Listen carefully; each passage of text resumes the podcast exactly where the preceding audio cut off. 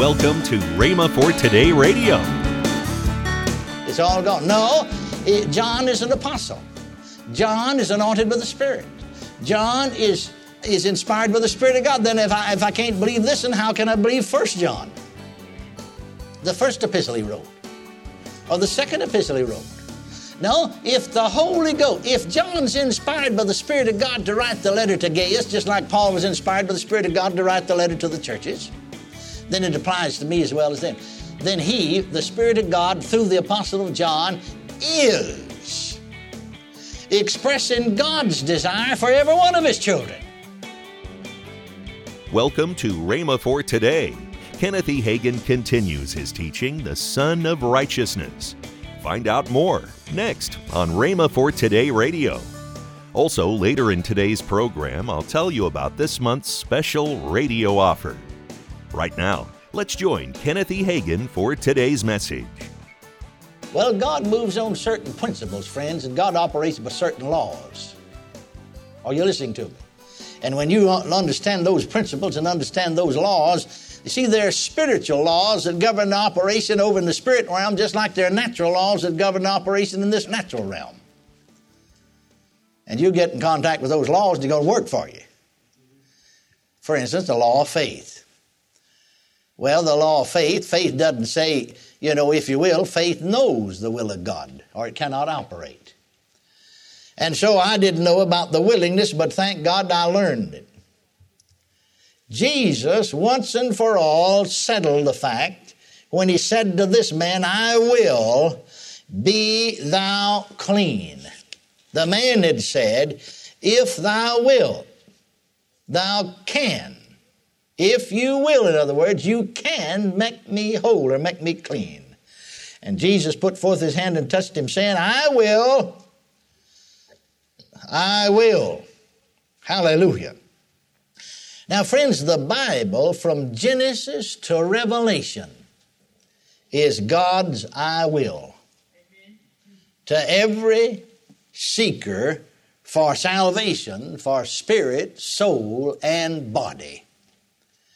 Jesus, the only begotten Son of God, hanging on the cross in agony and in blood, is God's, I have delivered you, and this is what it cost me.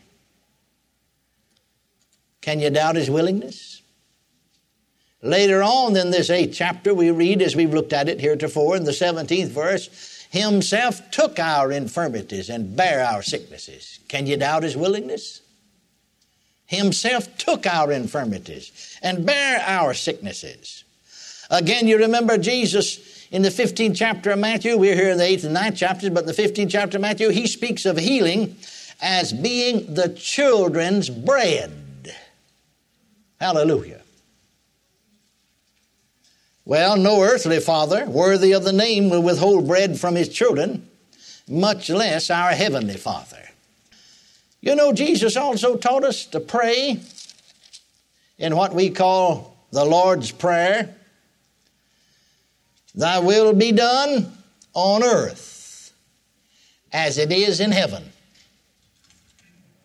Well, there is no sin, there is no sickness in heaven. There is nothing that can defile that can enter there. And he said, Pray thy will be done on earth. Didn't he? As it is in heaven. God's desire for our bodily healing is just as real and as true as his desire for our spiritual well being. You remember the third epistle that John wrote, the second verse, praying for the beloved Gaius. He prayed, Beloved, I wish above all things that thou mayest prosper and be in health, even as thy soul prospereth. Well, some folks said that's just that's just it was just his desire for this this beloved Gaius. Well, if that's the case, then then he wasn't writing under the inspiration of the Spirit of God. Then you ought to tear that out the Bible because it don't belong to us. It belonged to Gaius. But again, if John the apostle is inspired by the Spirit of God to write this letter to Gaius, After all, Paul was writing a letter to the church at Corinth. Does it belong to the church now? See what I mean? Paul was inspired and wrote a letter to the church in Rome. Does it belong to the church now? If it doesn't, let's tear those out. Paul was inspired by the Spirit of God to write a letter to the church, the churches in Galatia. Does it belong to the church now? It doesn't, then let's tear out that. Paul was inspired by the Spirit of God to write a letter to the church at Ephesus, Philippi, Colossae, Thessalonica. Does it belong to the church now, or did it just belong to them? If it's inspired by the Spirit of God, it belongs to all of us, doesn't it? If it doesn't, then let's tear all that out. Paul was inspired to write two letters to Timothy. Well, now, did he just write to Timothy alone? I mean, is that just for Timothy's benefit? Not us. Doesn't apply to us in any way. If he's inspired by the Spirit of God in his writings, then it belongs to us. If not, then let's take out those two. He was inspired to write a letter to Titus. Does that just belong to Titus? Is he just writing to Titus, not including us? If he's inspired by the Spirit of God to write, then it belongs to us. If not, let's tear that out. He wrote a letter to the Hebrew Christians. Does it apply to us? Is anything in there to bless us? If not, let's tear that out. Before you know it, we got half the New Testament going. Then we'll take up John's writings. Well, who'd John write to? Well, this letter, those who are opponents of divine healing, you see, and prosperity, when we quote 3 John 2, said that just applies to that, to Gaius. Well, let's tear that one out then. Before you know it, it's like I said, the story I heard years ago the little girl going to church. The pastor who had just come there, he was just fresh out of the cemetery, I mean the seminary. And, uh, and so the little girl, you see, just had the backs of the Bible under her arm. Well, he, the preacher was there, pastor shaking hands with folks, and he thought, you know, it's like a Bible of mine one time just come loose from the back, you know, and she just lost the insides maybe on the way and hadn't noticed it. And he said to her, honey, he said, you, you know, that you don't have anything but the back there, your Bible. Did you lose the inside? No. She said, every time you said something wasn't us, I tore that page out and said, All I've got left is the back, and I'm expecting to get rid of it today.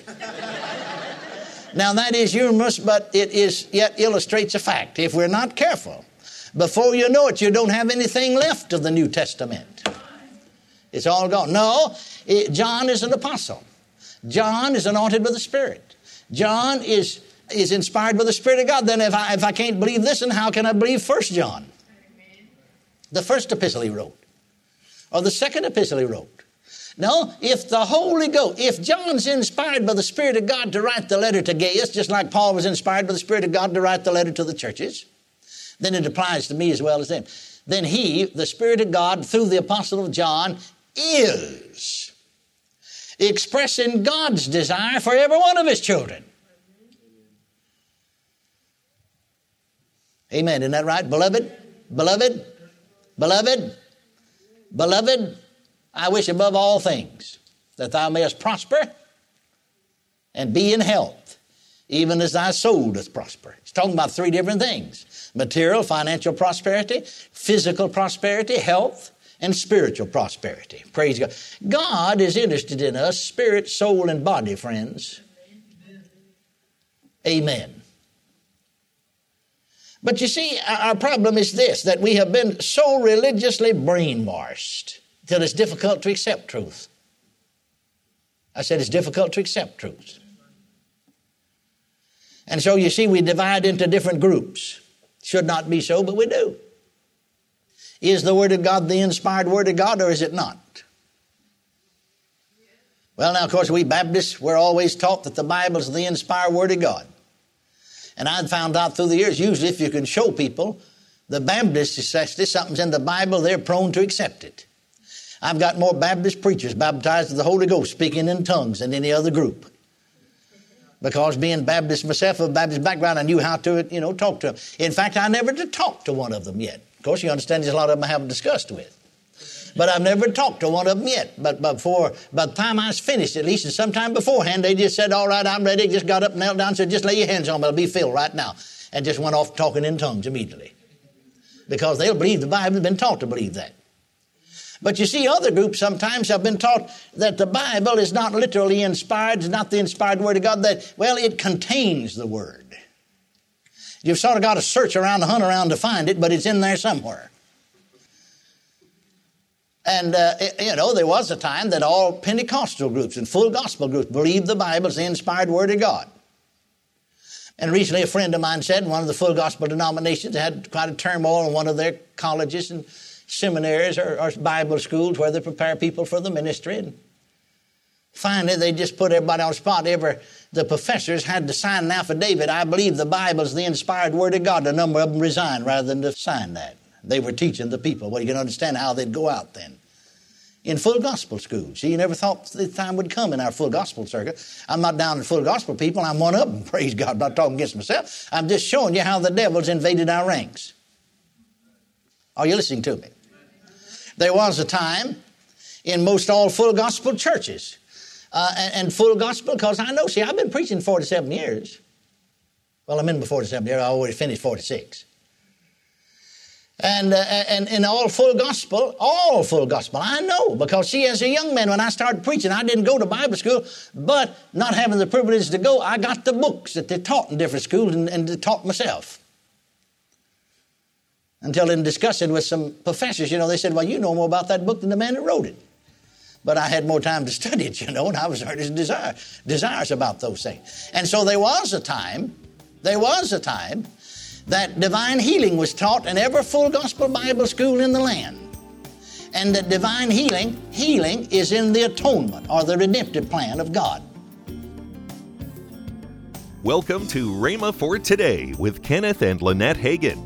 You can find more great materials by Kenneth E. Hagin, Pastor Hagin, and the rest of the Hagin family by visiting our online bookstore. Right now, I'd like to tell you about this month's special radio offer. The first item in this offer is the mini book from Kenneth E. Hagin entitled You Can Have What You Say. The next item is the four CD series from Kenneth Hagin, Winning in the Time of Trouble. And finally, the Slimline book entitled You Can Make It. All of these items are for the special price of $21.95. That's $13.95 off the retail price. Call toll free 1 888 Faith 99 Again, call toll free 1 888 Faith 99. You can also order online at rhema.org. That's R H E M A dot O R G. rhema.org. Or if you prefer to write to Kenneth Hagin Ministries, our address is P.O. Box 50126, Tulsa, Oklahoma 74150.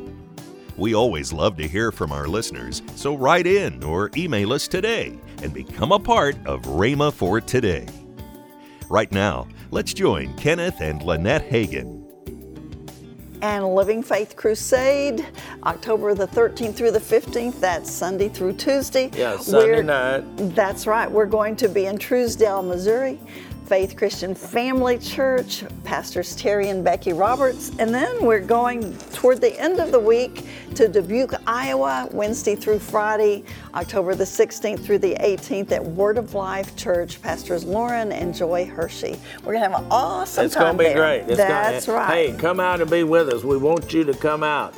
And hey, if you got friends or relatives in that area, let them yes. know about it. Tell them we're going to be there. Tomorrow, more from Kenneth E. Hagin on the Son of Righteousness. If you'd like, you can visit our online bookstore at rhema.org for more great resources. The series you just heard is in the bookstore as well. Thanks for listening to Rhema for Today with Kenneth and Lynette Hagin.